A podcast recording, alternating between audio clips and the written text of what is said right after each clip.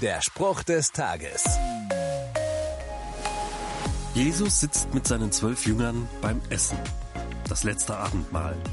Als die Stimmung kippt. Jesus erklärt, einer von euch wird mich verraten.